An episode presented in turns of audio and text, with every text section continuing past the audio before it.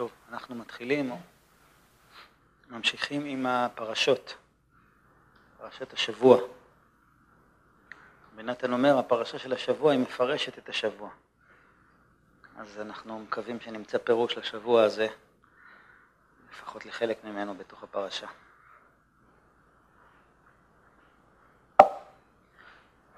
טוב, נעשה איזשהו תקציר, מה, מה מדברים בפרשה.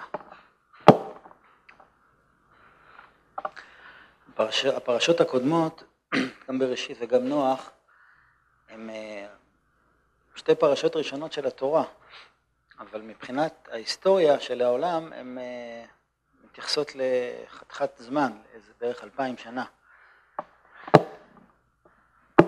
אז ראינו בפרשה שעברה שהקדוש ברוך הוא מנקה את השטח ועושה מבול, מתאר את העולם, בעקבות uh, ההתנהלות של בני האדם, בעקבות החטאים של בני האדם. נוח לא מצליח להציל את הדור שלו, אבל uh, אנחנו רואים שגם כשנוח uh, מתחיל, מתחיל מההתחלה זה עדיין מסתבך, זה לא, זה לא כל כך מתיישר. הקדוש ברוך הוא מבטיח לא לעשות שוב מבול, אבל, אבל עדיין זה לא, העולם לא מגיע לכוונה שלו ובני האדם לא הולכים בכיוון שבשביל זה בכלל אה, הקדוש ברוך הוא המציא את כל הסיפור. אין שינוי מהותי. אבל אז מגיע לעולם אה, מישהו שהעולם מחכה לו הרבה זמן, אברהם אבינו.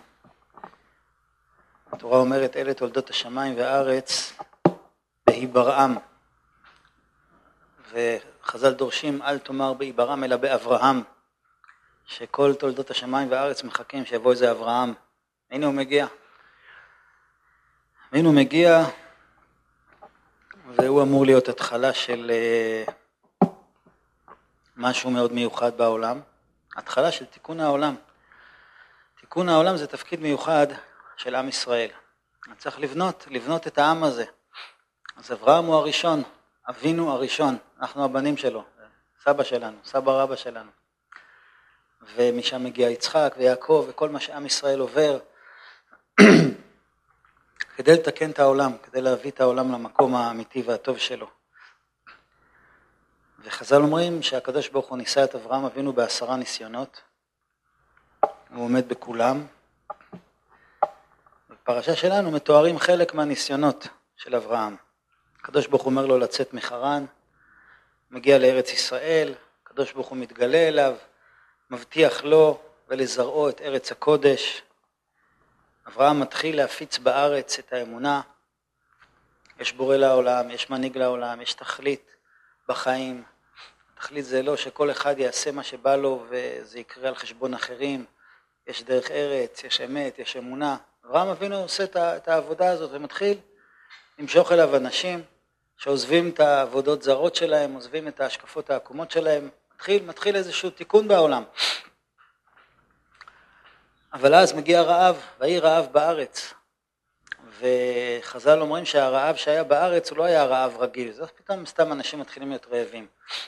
זה היה רעב ב- ב- באופן כזה שהוא היה חריף מאוד, פתאומי מאוד, והוא היה רק בארץ, ויהי רעב בארץ, בגבולות הארץ. זאת אומרת, אם אתה אם אתה מסתכל על הגבול והגבול של הארץ עובר באיזה שדה, אז איפה שזה הארץ הכל נמחק, הכל יבש, הכל אה, אי אפשר לאכול, אבל איפה שזה מחוץ לארץ הכל בסדר. כולם הבינו ש, שזה משהו שמימי, זה לא סתם רעב.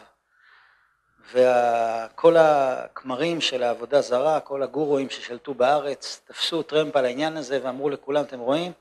הכל בגלל אברהם, תראו מה נהיה. האלילים נוקמים בנו, בואו תחזרו, תחזרו תחזרו לכל האמונות הקודמות שלכם, עזבו אותו, תראו מה שהוא גרם, זה רק התחיל כשהוא מגיע. האנשים קיבלו את זה, אנשים עזבו את אברהם למרות שהוא מסר את הנפש וגם השקיע בהם אה, כסף, אה, כוח וזמן ואת כל הלב שלו הוא נתן, אבל אנשים עזבו אותו. מבחינה מסוימת כל מה שהוא בנה וניסה לבנות נהרס. ויהי רעב בארץ. ואברהם נאלץ לרדת, לעזוב את הארץ. הקדוש ברוך הוא אמר לו, הולך לארץ, ויהיה טוב, אני אתן לך, ו... אבל הוא נאלץ לעזוב את הארץ, הוא יורד למצרים, וגם שם הוא לא רובה נחת, הוא רק מגיע לשם, המצרים קולטים שאשתו שרה היא אישה יפה במיוחד, לוקחים אותה לבית פרעה, ורק בדרך נס אה, פרעה לא נוגע בה והיא חוזרת לאברהם. עוד הרבה הרפתקאות נוספות מתרחשות בפרשה. לוט, שאברהם מנסה לגדל אותו ולקדם אותו, מגלה את פרצופו האמיתי, הוא בכלל לא רוצה אמונה, הוא לא רוצה קדושה, הוא רוצה רק את מה שיש בסדום. הוא מסתבך עם אנשי סדום. אברהם מתפלל על אנשי סדום, אבל בסופו של דבר סדום נהרסת. אברהם כבר, בא, כבר בן מאה שנה, שרה כבר בת תשעים, עדיין לא זכו לבן שהובטח להם. איפה כל ההבטחות? איפה כל ה... ארץ ישראל, יהיה לך זרע, יהיה טוב, תקן את העולם. שום דבר, הכל הפוך. ואברהם הוא כבר בן מאה, זה, זה לא ש... הנה החיים מתחילים. במובן מסוים החיים כבר, אה, פחות או יותר, זה, זה, די, זה די הסוף של החיים, זה לא בן מאה. ואז מתרחש הבלתי אפשרי. הבלתי אפשרי שיצחק נולד. התורה אומרת, מי מילל לאברהם העניק עשרה בנים. הרב צדוק הכהן מלובלין כותב שבן אדם שאין לו ילדים, למשל, אז החברים שלו מעודדים אותו. בעזרת השם, יהיה בסדר, תזכה, זה לא מאוחר, נתפלל עליך, יש ישועות, מעודדים אותו. אבל מגיע רגע שהוא כבר מזדקן, וכבר כולם מבינים שזה בלתי אפשרי.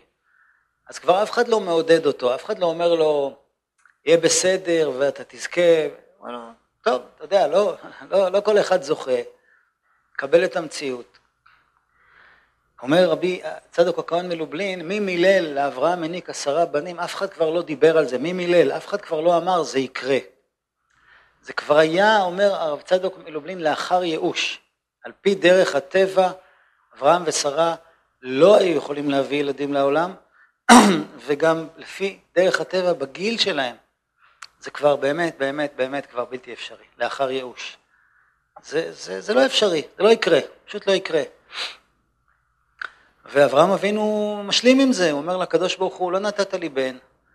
ואברהם אבינו היה אחד האנשים החכמים בעולם, והוא גם היה בקיא בכוכבי השמיים, וכל אחד מאיתנו יש לו איזו הנהגה ביום שהוא נולד, איך המפה של השמיים מסודרת. אברהם אבינו היה בקיא בעניין הזה.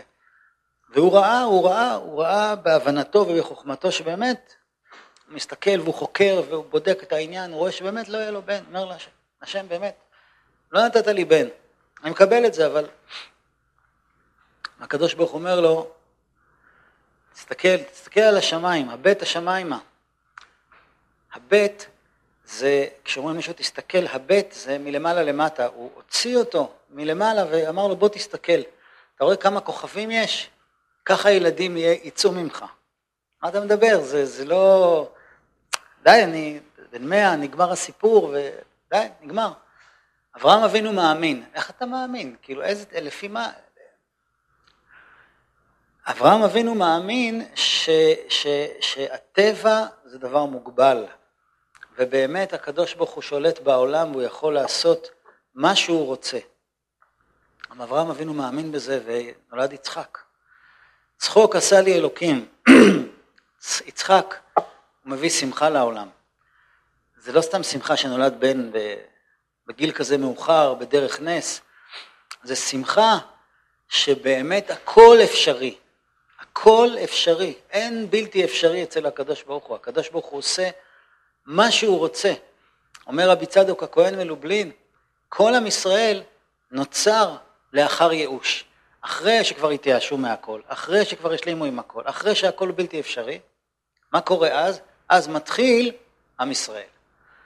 זאת אומרת, כל המציאות של עם ישראל היא מציאות שלא על פי טבע. השורש שלנו הוא נגד הטבע, המציאות שלנו היא נגד הטבע. הזוהר הקדוש כותב, פרשת לך לך על הפרשה הזאת, אמר רבי אבא, כל כך למה נזדמן לו לאברהם, למה אברהם עבר את כל הדברים האלה? למה אה, לקחו את אשתו לבית פרעה? למה כאלה ניסיונות קשים? מה, מה הסיבה לכל הדבר הזה? ולמה היה צריך? מה זה נותן? אלא כדי לגדל שמו של אברהם ושרה בעולם, שאפילו במצרים, שהם מכשפי העולם ולא היה יכול בן אדם להינצל מהם, התגדל אברהם ועלה למעלה. מצרים זה היה מקום שבן אדם לא יכול לצאת משם חי. הוא, הוא גמור. לא, אם הוא נכנס לשם, הוא יסתבך איתם, אם הוא יסתבך איתם, הוא לא יצא משם. אברהם אבינו נכנס, מסתבך איתם, מסתבך עם המלך שלהם, ויוצא משם בגדול, כבוד גדול. אז, אז הזוהר אומר, זאת הייתה הסיבה, שאברהם ירד לשם ויוכל לעלות. אומר הזוהר, תראו איזה, איזה דבר מדהים. אם אברהם לא ירד למצרים ולא הצטרף שם בתחילה, אנחנו אומרים, אולי היה יותר טוב שאברהם לא יעבור את כל הסבל הזה, את כל הקושי הזה, את כל המרירות וכל הניסיונות האלה. אומר הזוהר, אם אברהם, אם הוא לא היה יורד למצרים ולא היה עובר את מה שהוא עבר, לא יהיה חלק גורלו בקדוש ברוך הוא. זה לא שנולד איזה אחד, הוא מיוחד. זה, זה הטבע שלו, הוא מיוחד. לא. נולד איזה אחד שהוא מיוחד, אבל אחרי שהוא עומד בניסיונות, ואחרי שהוא מסתבך במה שהוא מסתבך, והוא עומד בזה, אז הוא נהיה אברהם. נהיה אברהם אחרי שהוא הוכיח ש, שבאמת הוא מסוגל להיות אברהם. ו, ורק בגלל שהוא עבר את מה שהוא עבר, הוא נהיה אברהם.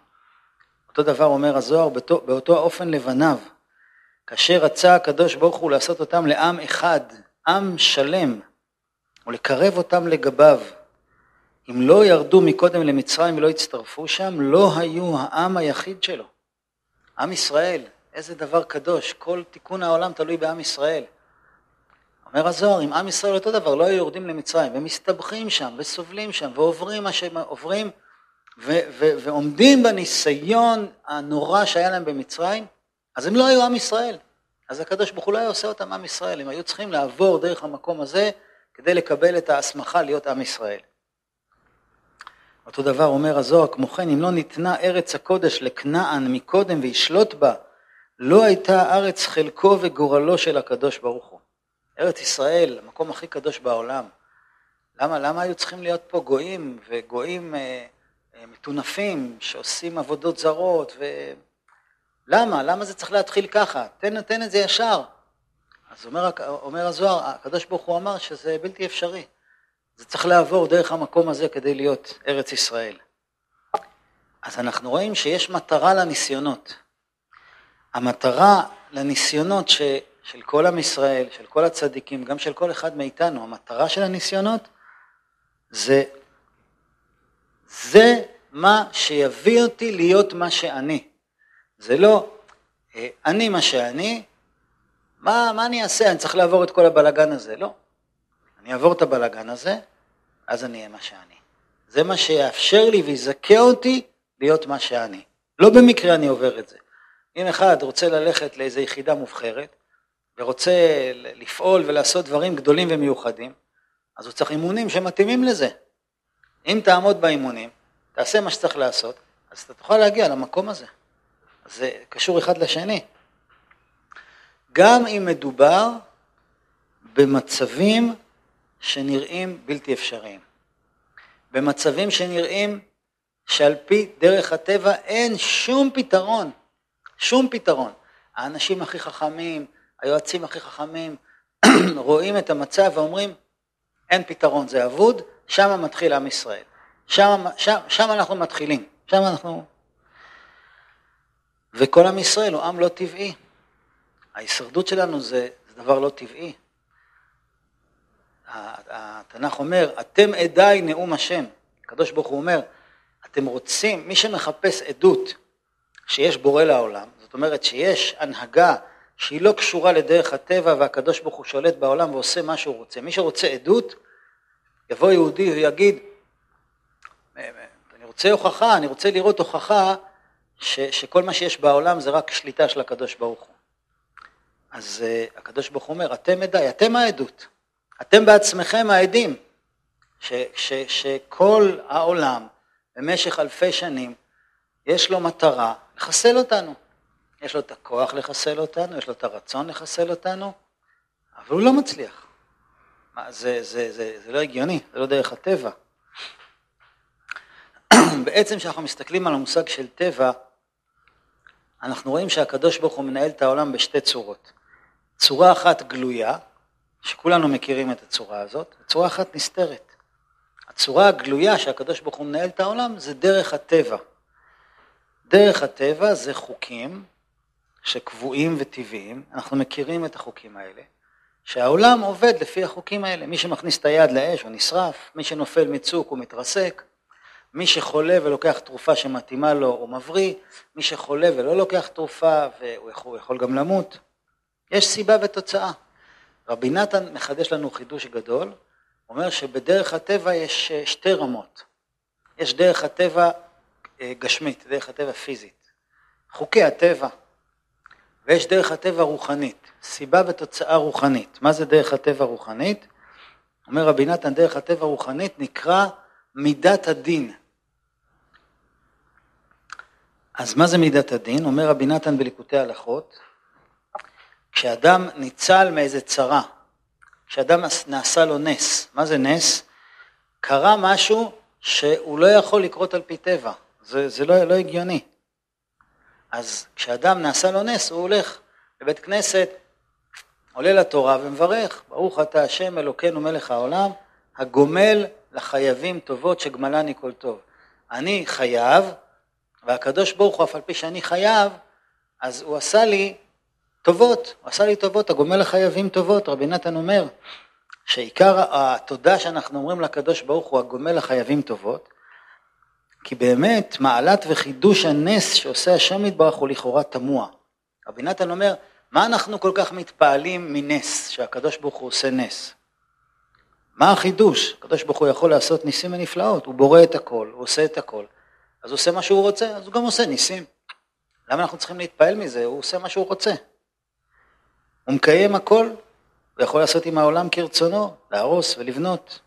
מה החידוש של הנס? רבי נתן אומר ככה, תראו איזה דבר. כי מובא שעיקר החידוש של הניסים הוא כשאדם בצרה, יש עליו קטרוגים גדולים. כל אדם לפי המעשים הרעים שלו הוא בורא חס ושלום מקטרגים. הוא בורא כוחות שמקטרגים ואומרים שצריך להעניש אותו. וכשאדם נמצא בצרה, אז הקטרוג גדל, כי המקטרגים אומרים הנה הזדמנות, הזדמנות לגמור איתו את החשבון, עכשיו הוא בצרה, עכשיו הוא בסכנה, אז בקלות אנחנו גומרים איתו את החשבון. אז כשאדם הוא בצרה, הקטרוג שעליו מתגבר חס ושלום. לכן על פי ההלכה, אדם אסור לו להכניס את עצמו למקום סכנה. אז אומר רבי נתן, כשאדם בצרה יש עליו קטרוגים. והשם ידבח אוהב משפט, הקדוש ברוך הוא אוהב צדק. זה לא שצדק זה סתם דבר, יש צדק. וזהו קשה בעיניו להעביר המשפט שמחייב, חס ושלום מה שמחייב. זה קשה לקדוש ברוך הוא כביכול להגיד בוא נזיז את החשבון הזה שלפי צדק מגיע לאדם כך וכך על פי מידת הדין. וזהו תוקף הנס, שהשם מטבח מתגבר ברחמיו העצומים על המשפט והדין ועושה חסד ונס לפנים משורת הדין. אף על פי שמידת הדין של התורה מחייבת שאדם יקרה לו איזה צרה, אז הקדוש ברוך הוא מגביר את רחמיו ומסלק את זה. אז אומר רבי נתן, זה החידוש של הנס. ונוכל לומר שזהו בעצמו שינוי הטבע שזהו מעלת הנס בגשמיות, כמו שבגשמיות אם בן אדם נופל מצוק ולא מתרסק, אז זה נס, זה לא יכול לקרות על פי טבע, אז ברוחניות, שאדם יש לו צרה והוא מצליח להינצל, אז זה גם נס שהקדוש ברוך הוא הזיז את הקטרוג, שהקטרוג לא יפגע בו ויהיו עליו כאלה רחמים שאפילו דרך הטבע לא תפעל עליו. כמו כן ברוחניות, יש גם כן שינוי הטבע. אז, אז באמת, דרך הטבע היא גם דרך הטבע גשמית וגם דרך הטבע רוחנית, שזה מידת הדין. אז זה, זה הדרך שבה הקדוש ברוך הוא מנהל את העולם. יש חוקים. אבל אז מה זה נס, אם ככה? נס זה דרך אחרת של הנהגה. הדרך האחרת של ההנהגה היא שהיא בעצם הדרך האמיתית. זה, זה באמת, זה הדרך היחידה שהקדוש ברוך הוא מנהל את העולם. הדרך הזאת של חוקים וטבע זה דרך שהוא עושה כדי לתת לבן אדם בחירה. שהנה זה, יש חוק כזה, אבל באמת מאחורי כל החוקים יש רק דבר אחד שאיתו הקדוש ברוך הוא מנהל את העולם, והדבר הזה נקרא רצון השם. רק דבר אחד בלבד גורם שיקרה כך או אחרת. רק דבר אחד גורם להתנהלות של העולם ולכל מה שקורה, שזה רק, רק רצון השם. וזה מגיע עד לפרטי פרטי פרטים של כל מה שקורה במציאות. אפילו אם עכשיו בתאילנד, באיזה חוף רחוק שאף אחד לא מגיע לשם, יש איזה גרגיר חול שנמצא במקום מסוים ולא במקום אחר, לכאורה נגיד מה זה משנה? זה נמצא שם בגלל שהקדוש ברוך הוא רצה שזה יהיה שם והוא החליט שזה יהיה שם.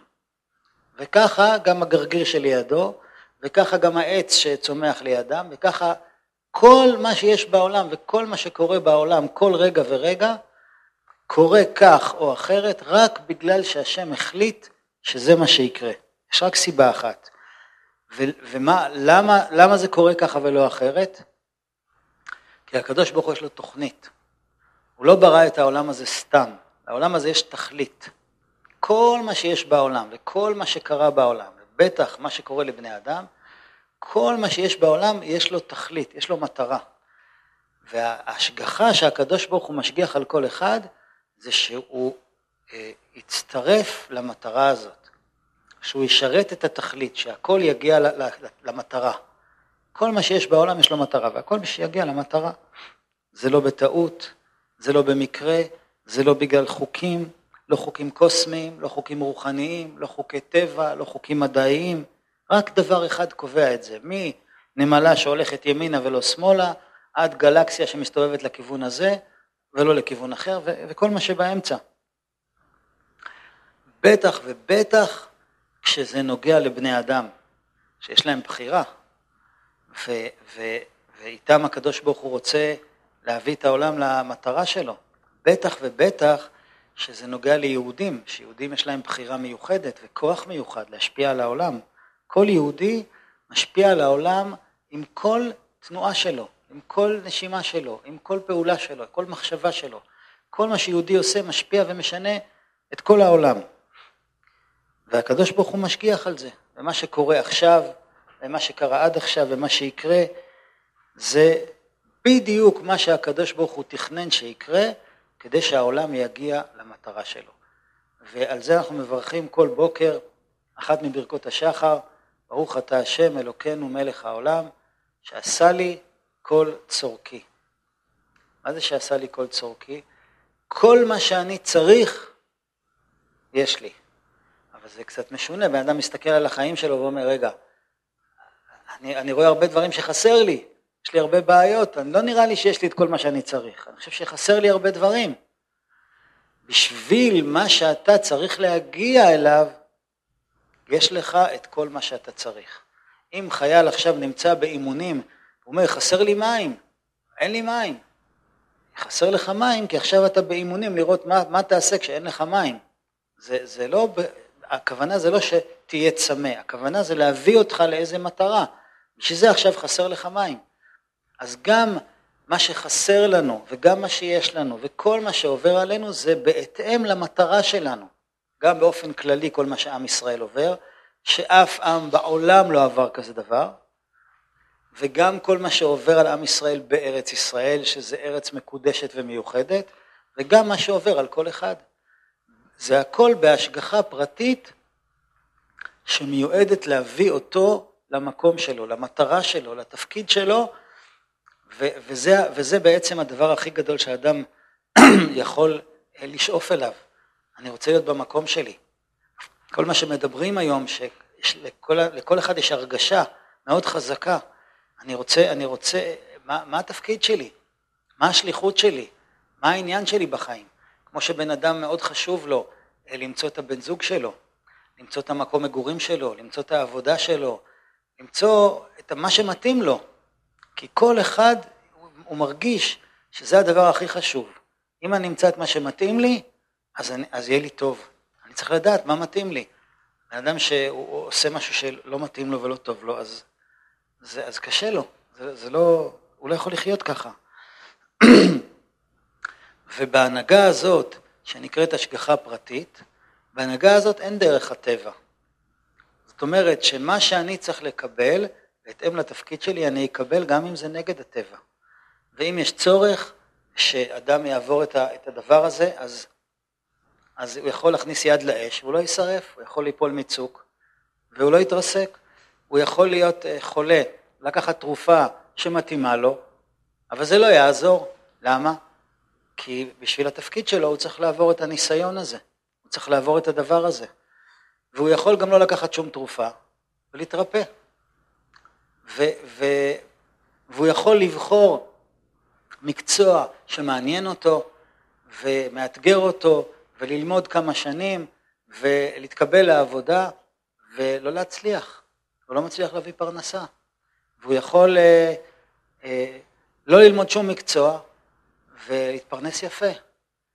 כל הדברים האלה הלא הגיוניים, הלא טבעיים, שקורים לכל אחד מאיתנו, הם מכוונים משמיים בהשגחה פרטית, שאנחנו נגיע למקום שלנו, לייעוד שלנו. חשוב להגיד גם שלמרות שאנחנו באמת מאמינים בהשגחה פרטית, זאת אומרת, אנחנו מאמינים שכל מה שקורה, אמרנו קודם, הסיבה היחידה זה רצון השם, ולא חוקי טבע. זה מתחיל מאברהם אבינו. אברהם אבינו הגיע למקום שעל פי טבע אין שום אפשרות שיהיה לו ילדים. פיזית הוא לא יכול להביא ילדים, על פי הגיל שלו הוא לא יכול להביא ילדים, על פי המפה האסטרולוגית שלו הוא לא יכול להביא ילדים. הוא לא יכול להביא ילדים. אבל הוא אומר, אני מאמין, הקדוש ברוך הוא יכול, הקדוש ברוך הוא כל יכול, הוא לא חייב כלום, לא למפות האסטרולוגיות, לא לדרך הטבע, לא לגיל שלי, הוא לא חייב שום דבר. אז בשביל מה אני צריך לעבור את כל הדבר הזה? בשביל להאמין שמה שמשנה את המציאות ומה שקובע את המציאות זה רק רצון השם. הרבה פעמים אדם מגיע למצב של ייאוש. מה, מה זה מצב של ייאוש? זה מצב שהוא אומר, על פי מה שאני רואה בעיניים שלי, על פי הניסיון שלי, על פי מה שקרה לי, אני מגיע למסקנה שאין טעם שאני אמשיך לנסות. כי אני רואה שנכשלתי עד עכשיו בעניין הזה.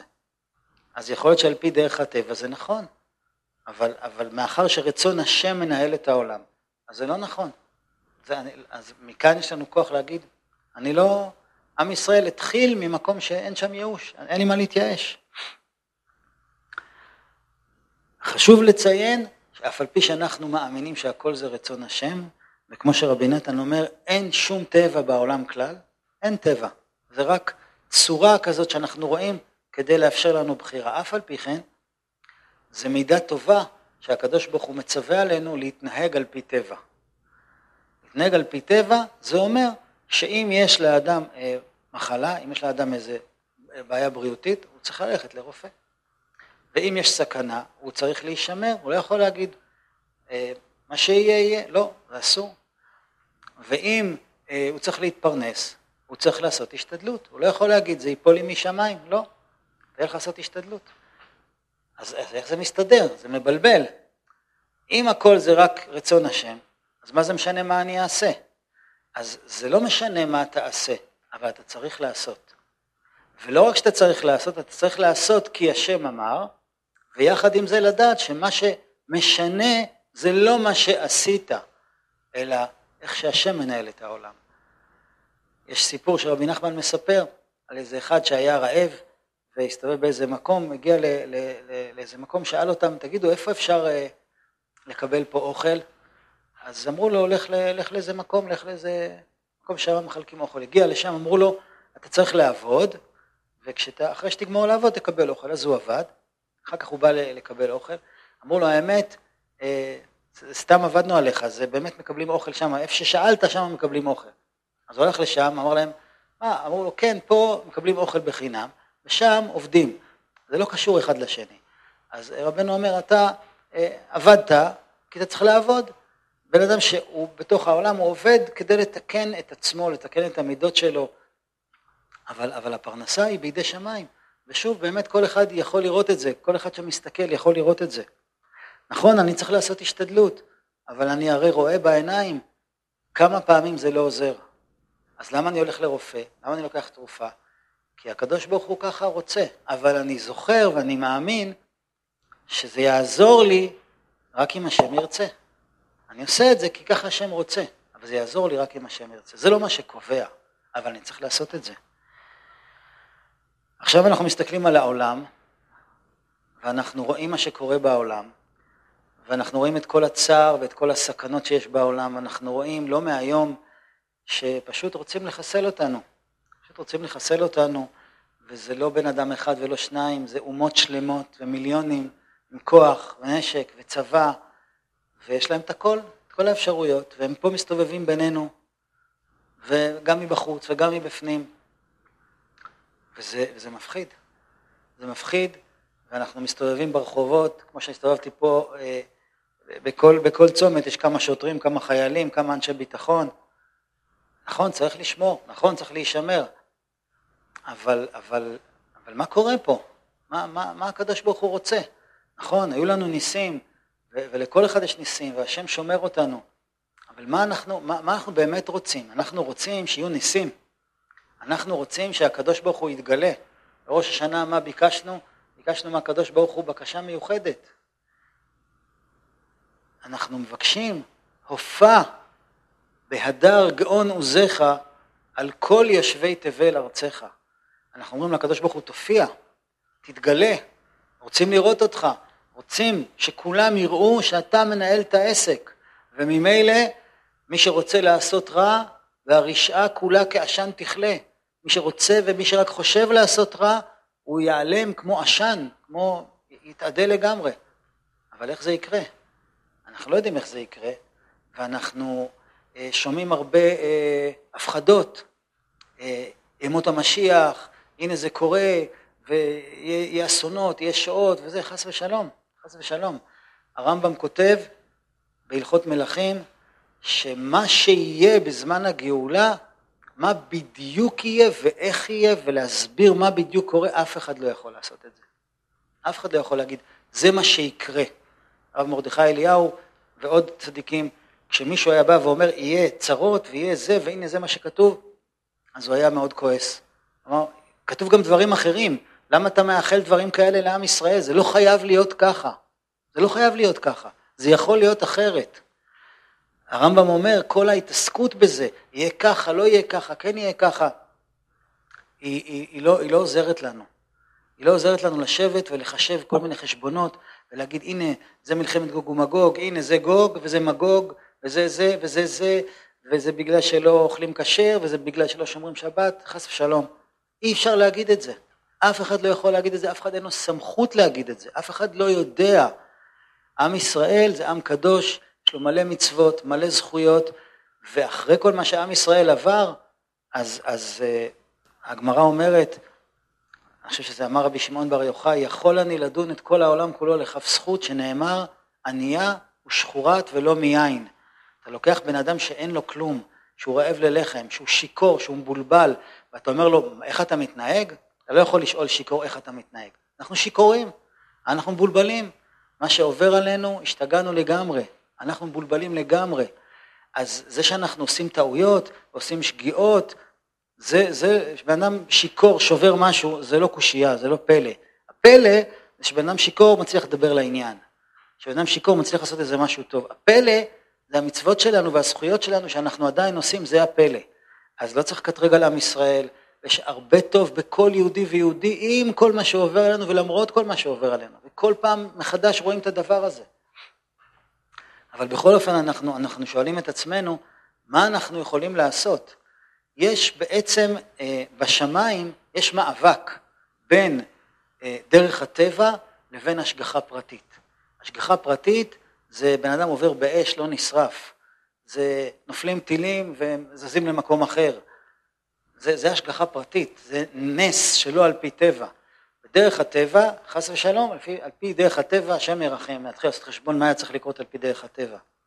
וגם על פי דין, זאת אומרת להגיד שעל פי מידת הדין מגיע חס ושלום כאלה וכאלה צרות על עם ישראל, גם זה דרך הטבע, וגם את זה אנחנו לא רוצים.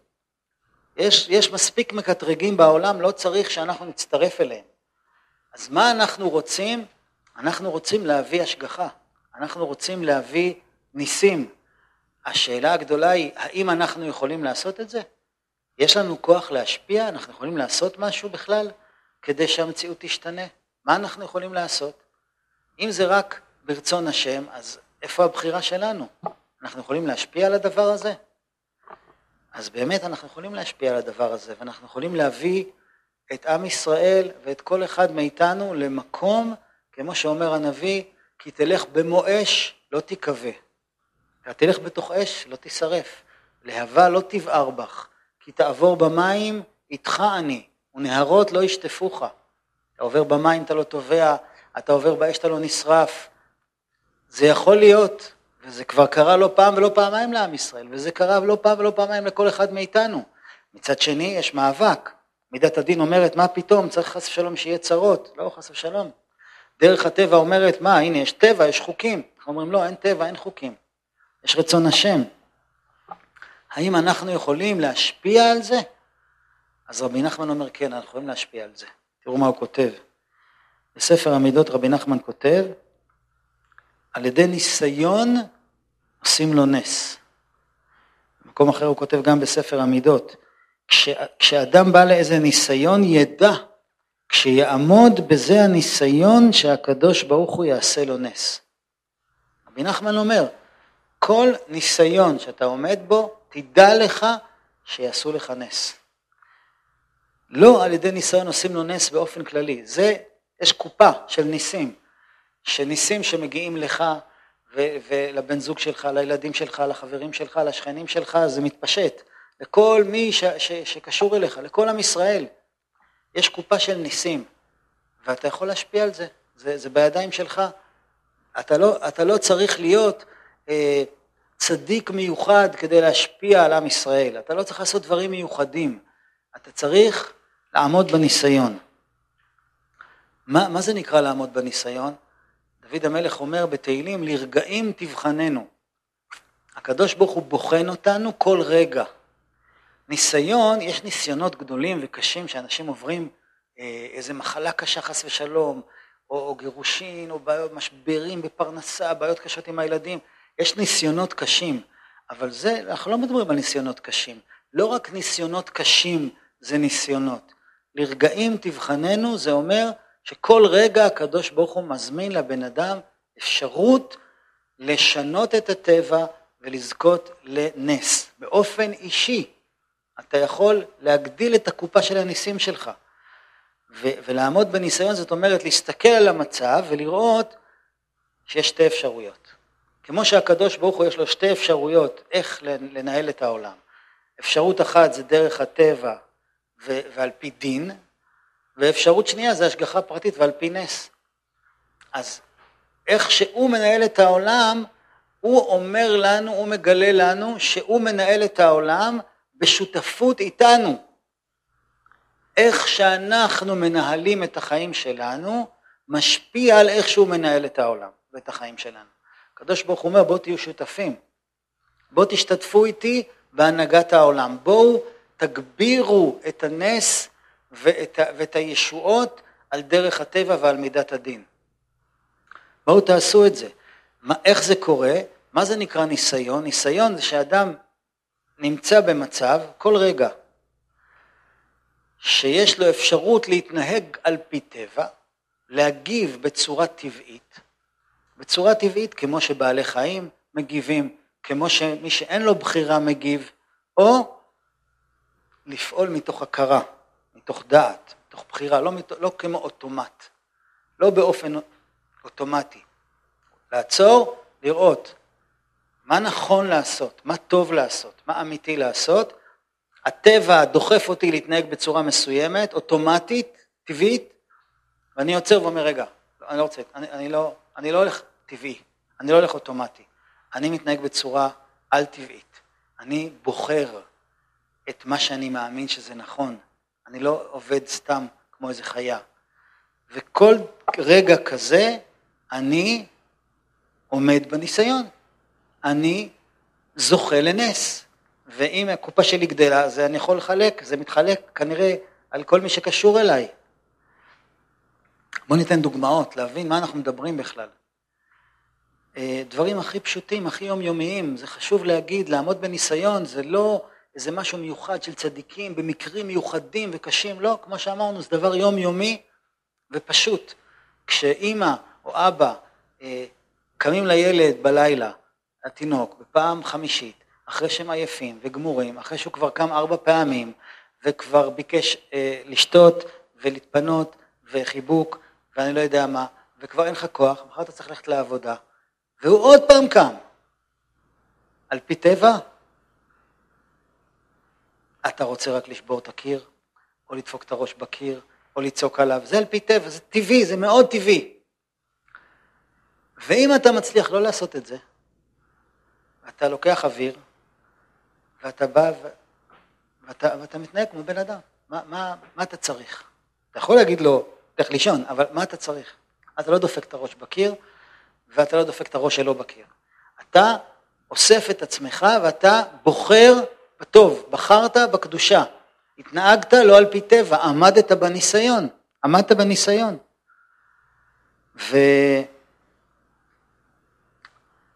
ואחד הניסיונות הכי קשים, נביא עוד דוגמאות, אבל אחד הניסיונות הכי קשים זה איך אתה מתנהג אחרי שלא עמדת בניסיון. קמת וצרחת, התעצבנת, והתנהגת לא ש... איך שצריך להתנהג. מה עכשיו קורה? יש לי ניסיון. עכשיו, עכשיו, אחרי שלא עמדתי בניסיון, יש לי עוד פעם ניסיון. מה אני עושה עכשיו? אני יכול להמשיך להתנהג בדרך הטבע. דרך הטבע, עבירה גוררת עבירה. התעצבנתי, אני אתעצבן עוד יותר. נפלתי, אני אפול עוד יותר. התייאשתי, אני אתייאש עוד יותר. אה, מה אכפת לי כבר, לא מעניין אותי כלום, אני אבוד, אני גמור, זה דרך הטבע. אבל אחרי שנפלתי, ואחרי שטעיתי, ואחרי שנכשלתי, ואחרי שהסתבכתי, אז אני, למרות שהסתבכתי ופעלתי בצורה לא טובה, אני עכשיו אומר, די. אז עכשיו אני, אני מתחיל עוד פעם. עכשיו אני מתחיל עוד פעם, באמצע הסיבוב אני לוקח ימינה. אבל אני כבר לקחתי שמאלה, לא, אני לוקח ימינה. באמצע הכעס, באמצע זה, די. אני עוצר. זה, זה, זה שיא השיאים של הקדושה של עמידה בניסיון, כי כבר, כי כבר הסתבכתי.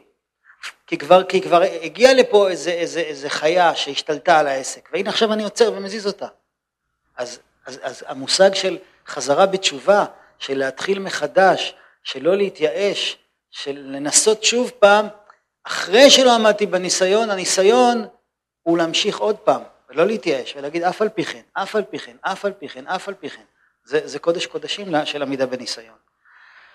אה, עברתי באיזה מקום, ראיתי באמת שווארמה נראית מה זה טוב, ובדיוק הייתי כל כך רעב, היה כתוב שם כשר, וזה נראה די סביר, ו...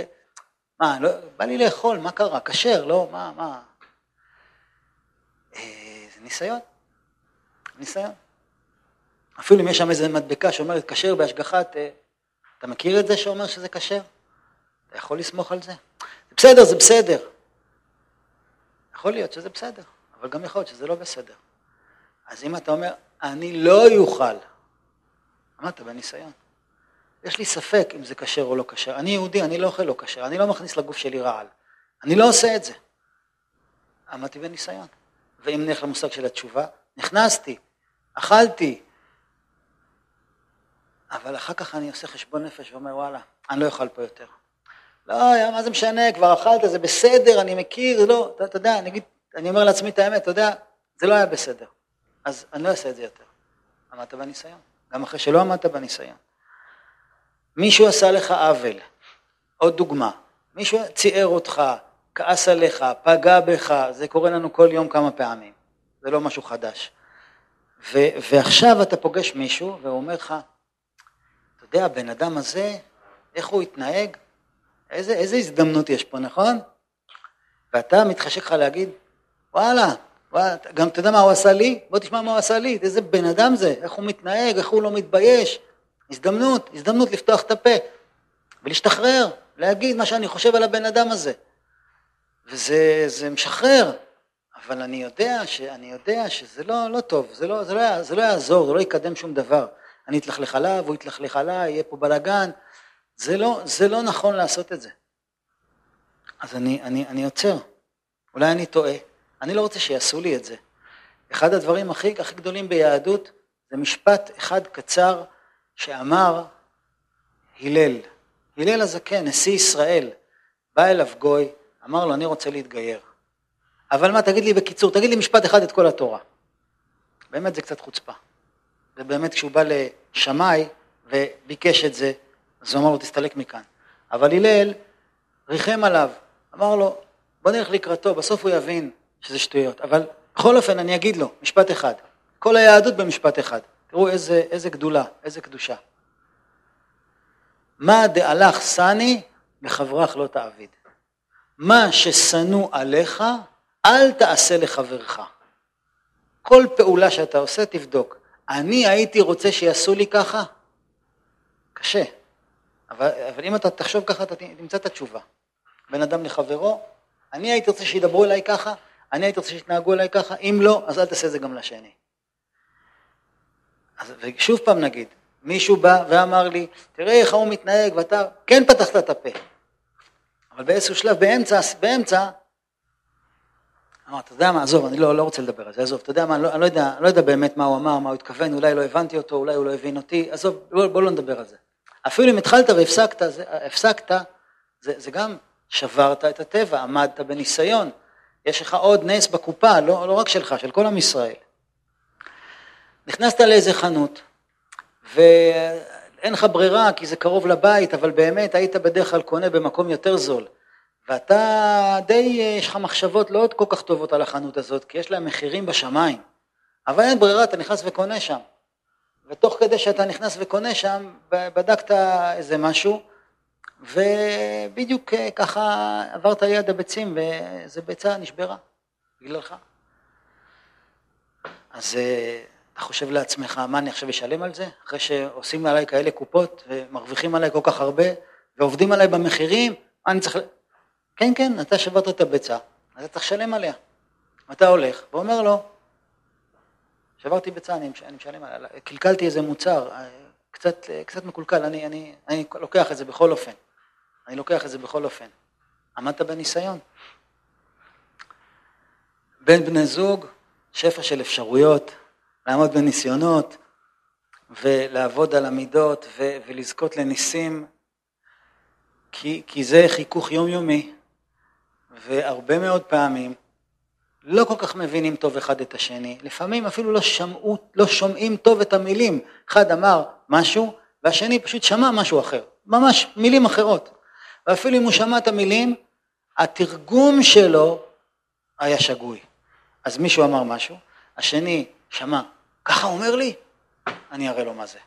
ואז הוא מתכנן איזה נקמה, יש הרבה סוגים של נקמות, אה, נקמה בשתיקה, נקמה בדיבור, נקמה בברוגז, כל מיני נקמות, אני כבר, נקמה בכעס, יש כל מיני נקמות. ועד שהוא מתכנן את הנקמה, פתאום הוא חושב, רגע, שנייה, אולי, אולי עדיף לשאול אותו למה הוא התכוון, אולי עדיף לברר את זה, אולי לא הבנתי טוב, אולי לא שמעתי טוב, אולי, אולי זה באמת הוא לא התכוון, אני חייב לברר את זה. וכמה פעמים יוצא שבכלל לא שמעת טוב, לא הבנת טוב, זה לא מה שהוא התכוון בכלל, זה רק בראש שלך, אתה תרגמת את זה לפי המושגים שלך, אתה תרגמת את זה. עצרת, אמרת בוא נדבר. במקום לבנות תיק, אמרת בוא נדבר. בוא, בוא נדבר, אנחנו חייבים לדבר. אני לא, אני לא הבנתי, אולי, בוא, בוא נדבר. שברת את הטבע, הטבע אומר בוא נתנקם, פגעו בי, אני אפגע חזרה, רגע, רגע, שנייה, שנייה, בוא נראה, בוא נראה מה קרה פה. שברת את הטבע. טעית והסתבכת וכעסת, ואתה בא ואומר, סליחה, לא התנהגתי כראוי. איזה שבירה של טבע, שבירה של האגו, שבירה של הגאווה. אני עומד בניסיון, זה לא נעים לי, אבל אני עשיתי את זה, ואני עוד פעם עשיתי את זה, אז כל יום יש לנו הרבה הרבה הרבה אפשרויות. ולפעמים מתגברת על האדם הרגשה קשה מכל מה שעובר עליו, מכל המשברים ומכל הבלבולים ומכל הקשיים, שנמאס לו, נמאס לו כבר, נמאס לו להאמין שיהיה טוב, נמאס לו להאמין שיש טעם, נמאס לו להאמין שהדברים יסתדרו, נמאס לו, נמאס לו.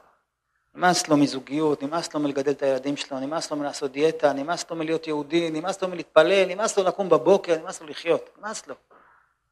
קורה לפעמים, לא? יש כאלה אנשים שזה קורה להם. אז עכשיו שזה קורה, מה זה? ניסיון. מה ניסיון? הניסיון הוא, וואי, מה קורה לי? קורה לי משהו לא טוב. אבל מה, בא לי. בא לי ללכת על זה, נמאס לי, נעים לי להגיד נמאס לי ולפוצץ את הכל. כן, אבל לאן, לאן, לאן זה יגיע? בסדר, נמאס לך, כל הכבוד. מה, לאן זה ייקח אותך? אתה יודע, יש דרגות.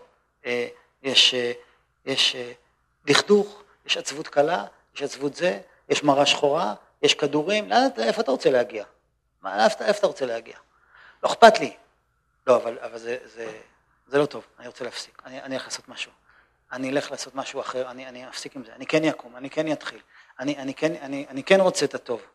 איזה קדושה זאת, איזה קדושה זאת שבן אדם מתגבר על ההרגשות הקשים שלו, על המידות הרעות שלו, ואומר, אני, עד כאן, עד כאן, אני, אני יהודי, אני נסיך, לא מתאים לי השטויות האלה.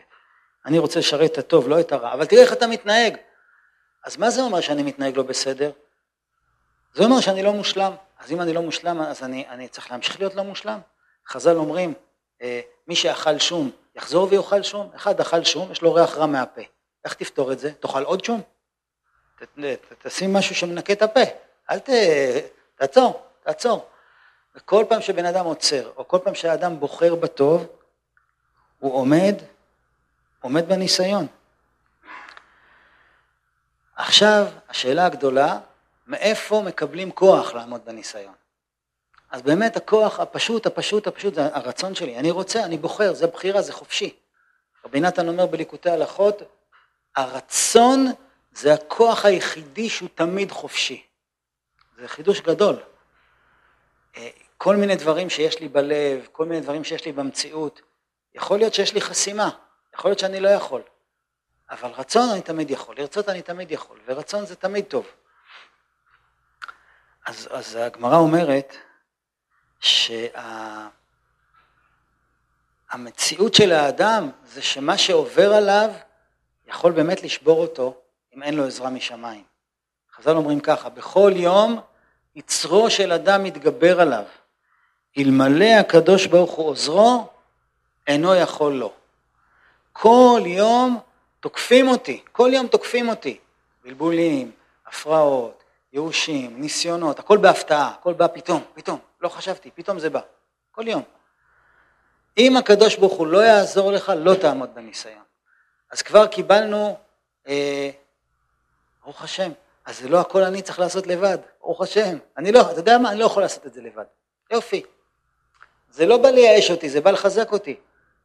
אם חשבת שאתה אמור לעשות את זה לבד, או יכול לעשות את זה לבד, טעית.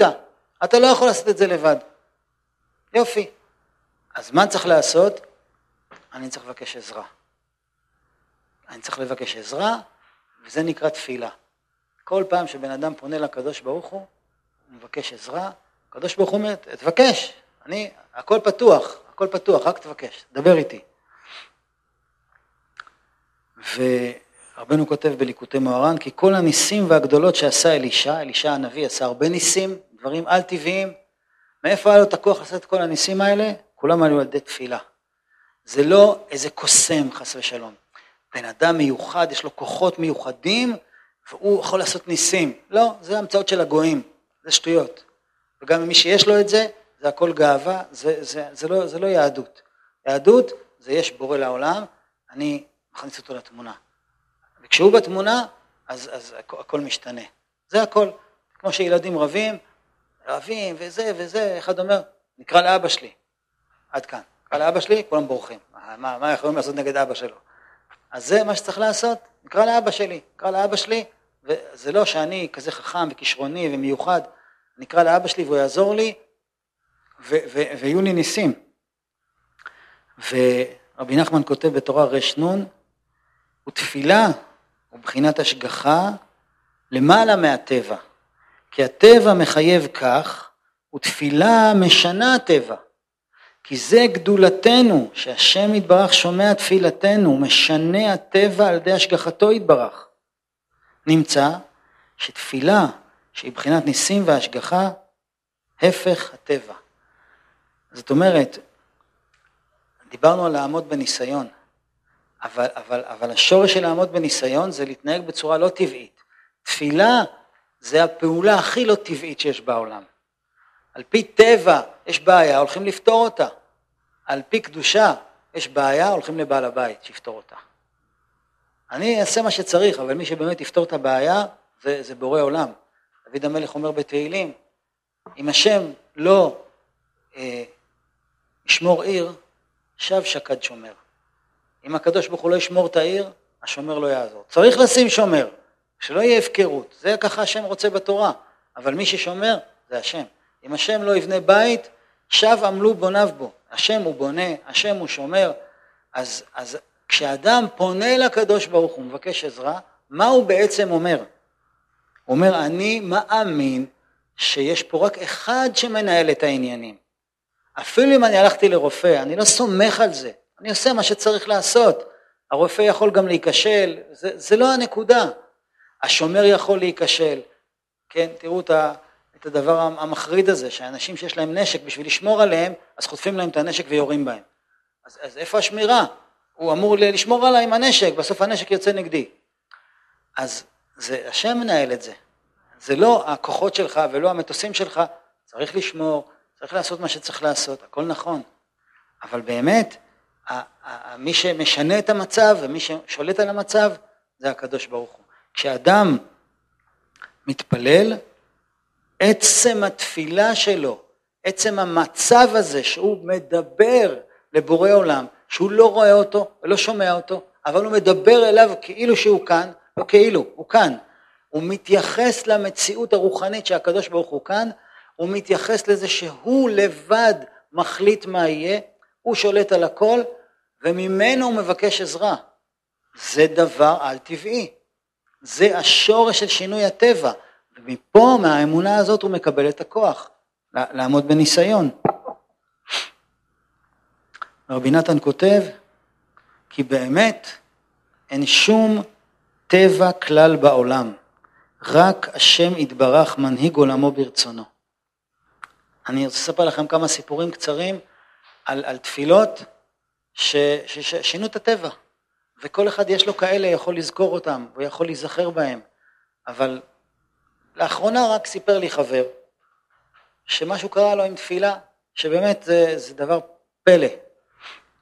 הוא בדיוק עבר דירה, הוציא הרבה הוצאות, וכבר עבר, היה לו כסף, צריך להוציא, היה לו ול"ל, זה, ולקנות פה, לקנות שם, מעבר למה שהוא ציפה וחשב, וכבר הגיע לדירה, יום למחרת היה צריך לצאת צ'ק ראשון על 5,000 שקל לשכירות, והתקשרו אליו מהבנק, אמרו לו, תקשיב, אתה בחריגה של 50,000 שקל, אנחנו לא יכולים לאשר לך יותר שום צ'ק. אמר להם, אני חייב להסתדר, אני, אני אמצא, אני, אל תעשו לי את זה, מחר יוצא לי צ'ק, 5,000 שקל על, על שכירות, מה, מה אני אעשה? אמרו לו, מצטערים, אנחנו לא, לא יכולים לעשות שום דבר. אז אין לנו אפשרות לאשר לך את החריגה הזאת, מצטערים. מה בן אדם יעשה? אין, זהו, אין, אין, אין לו איזה דוד עשיר או איזה חיסכון שיכול לפתוח, אין לו. אמר לי, עליתי לגג, אמרתי, ריבונו של עולם, נתן לי פרנסה, הסתבכתי קצת, יש לי ילדים, אני עכשיו, צ'ק ראשון של השכירות יחזור מהבנק, יעיפו אותי מפה, מה אתה שאני אעשה, שאני אהיה ברחוב? אף אחד לא יכול לעזור לי, רק אתה יכול לעזור לי. אז הוא אומר לי, שנתיים לפני זה, אני תבעתי את הביטוח לאומי על אה, איזושהי פציעה, ונתנו לי כמה גרושים, ותבעתי אותם, עשיתי ערעור על, על, על מה שהם נתנו לי. והעורך דין ש, שלי אמר לי, תשמע, אין לך סיכוי, הם לא ייתנו לך שום דבר. אבל בכל אופן עשיתי את זה. למחרת, ביום שצריך לצאת הצ'ק, התקשרו אליו מביטוח לאומי, אמרו לו, התביעה שלך לפני שנתיים התקבלה, היום אנחנו מכניסים לך לחשבון 50 אלף שקל, ובנוסף אנחנו ניתן לך אה, למשך שנה צ'קים של 5,000 שקל לחודש, שתוכל להסתדר ולהתארגן, לחזור. איך הוא אמר לי? אחרי זה אני שוקל להאמין בקדוש ברוך הוא. ברוך השם, יהודי שומר מצוות. נכון, זה מתלבש בטבע, אבל תראו את הטיימינג, תראו את הסכומים, זה, זה, לא, זה לא דבר הגיוני. עכשיו, נכון, יש, יש דברים שהם מחוץ לטבע לגמרי, אבל זה שזה קשור לטבע, בכל אופן, זה ביטוח לאומי, זה לא נפל לו מהענן. אז, אז יש בזה טבע או אין בזה טבע? זה טבעי, זה טבעי, אבל זה מתלבש בטבע. אם אתה רוצה, אתה יכול להגיד, זה לא, זה לא טבע. יש פה, יש פה דבר על טבעי, איך, איך שזה קרה. עוד סיפור שקרה לי בעצמי, גם שמדגים את הדבר הזה. אה, הציעו לי, לפני שנים, אחת הנסיעות שנסענו לאומן, הציעו לי נסיעה בדיל מיוחד, דיל מיוחד לאומן, טסים לרומניה ומשם נוסעים ברכבת, זה הרבה יותר זול. זו הייתה הפעם האחרונה שעשיתי דילים כאלה, מאז אני הולך רק על הדברים הכי יקרים, מה שבטוח. הגענו לרומניה, קודם כל אמרו לנו שלב ראשון, הנחיה ראשונה, לא עוזבים את המזוודות. נראה שזה כאילו בדיחה, זה לא היה בדיחה. אם היינו, אחד שהיה עוזב את המזוודה, לא הייתה מזוודה. כי הקיפו אותנו מקומיים שמאוד התעניינו ברכוש שלנו, פשוט לקחו את זה והלכו, לא משהו מסובך. טוב, בסדר, אמרנו, אנחנו יוצאים מפה, לא נורא, הגענו לבוקרשט, בוקרשט, ושם הגענו לתחנת רכבת, טוב, ברוך השם, נוסעים לאומן. אז גם אה, זה הסוכן שסידר את הכל, כנראה הוא לא הבין עם מי הוא עובד, אז אה, עבדו עליו בכרטיסים של הרכבת. המילה רכבת לא, לא כל כך התאימה לדבר הזה. זה, זה היה מין חבילה של קרונות כאלה מחוברים, שהיה שם, אה, היה שלג כבד בחוץ, כמעט לא היה חימום, התאורה בקרונות הייתה, אתם מכירים ששמים מנורות קטנטנות כאלה לילדים בחדר שלא יפחדו בלילה? קטן קטן כזה, רק שיהיה טיפה אור, זה היה התאורה של, ה, של הרכבת. השירותים לא כל כך פעלו, אסור לעבור מקרון לקרון, לא יודע למה, אה, וגם הקרונות עצמם יש אה, כאלה ספסלי ישיבה שעל כל אחד מהם יש איזה חמישה גויים שיכורים, עכשיו אתה צריך להסתדר עם זה. ועכשיו הרכבת נוסעת. האמת, באמת להגיד את המילה נוסעת זה לא כל כך היה מתאים, כי היא לא כל כך נסעה, היא פשוט עצרה. עצרה וקצת נסעה ועוד עצרה, ומאוד מאוד לאט, גם כשהגענו לגבול, אז אה, זה אמור רק 14 שעות נסיעה, זה לא נורא. גם הגענו לגבול, אז פתאום היה צריך להחליף את הפסים, לא שמעתי על כזה דבר בחיים שלי. מחליפים את הפסים, אולי האוקראינים מפחדים שיכבשו להם את המדינה, לא יודע, לא יודע בדיוק מה זה היה, מחליפים את הפסים. בקיצור, שעות על גבי שעות. טוב, נזרקתי שם באיזה קרון, ובסדר, השם יעזור, נוסעים לאומן, ברוך השם.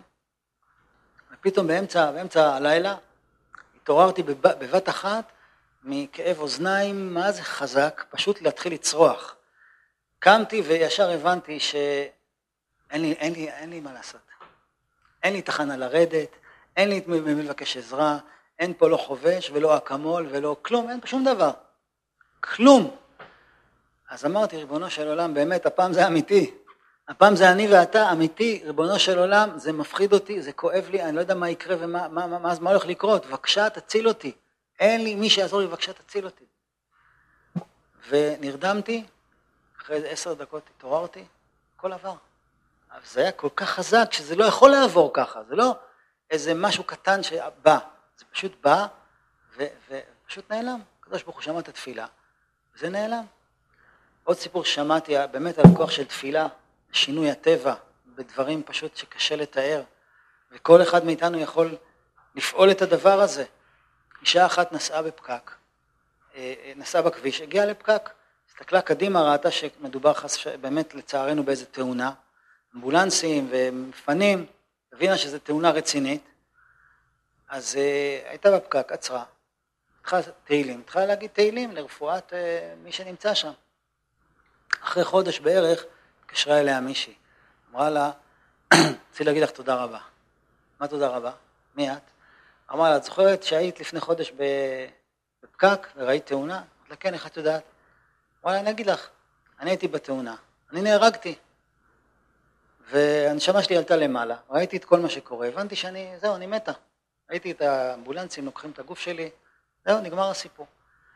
ופתאום ראיתי, מאחת המכוניות מגיע אליי איזה ענן. מסתכלת על הענן, אני רואה מתקרב אליי, אני רואה זה מורכב ממילים. מסתכלת במילים, אני רואה שזה מילים של תהילים, אני לא יודע אישה דתייה, הבנתי כנראה זה תהילים, אשרי האיש אשר לא הלך, זה. בא הענן הזה, עטף אותי, סיבב אותי, התחיל למשוך אותי למטה. וככה חזרתי לחיים, החיו אותי. וכשהייתי למעלה, ראיתי את הכל מלמעלה, ראיתי גם את המספר של הרכב, ויתרתי אותך, ואני רציתי להגיד לך תודה רבה. תודה רבה. אז, אז באמת, זה האמת על, על, על הכוח שלנו, זה האמת על הכוח של התפילות שלנו, זה האמת על הכוח של העמידה בניסיונות שלנו.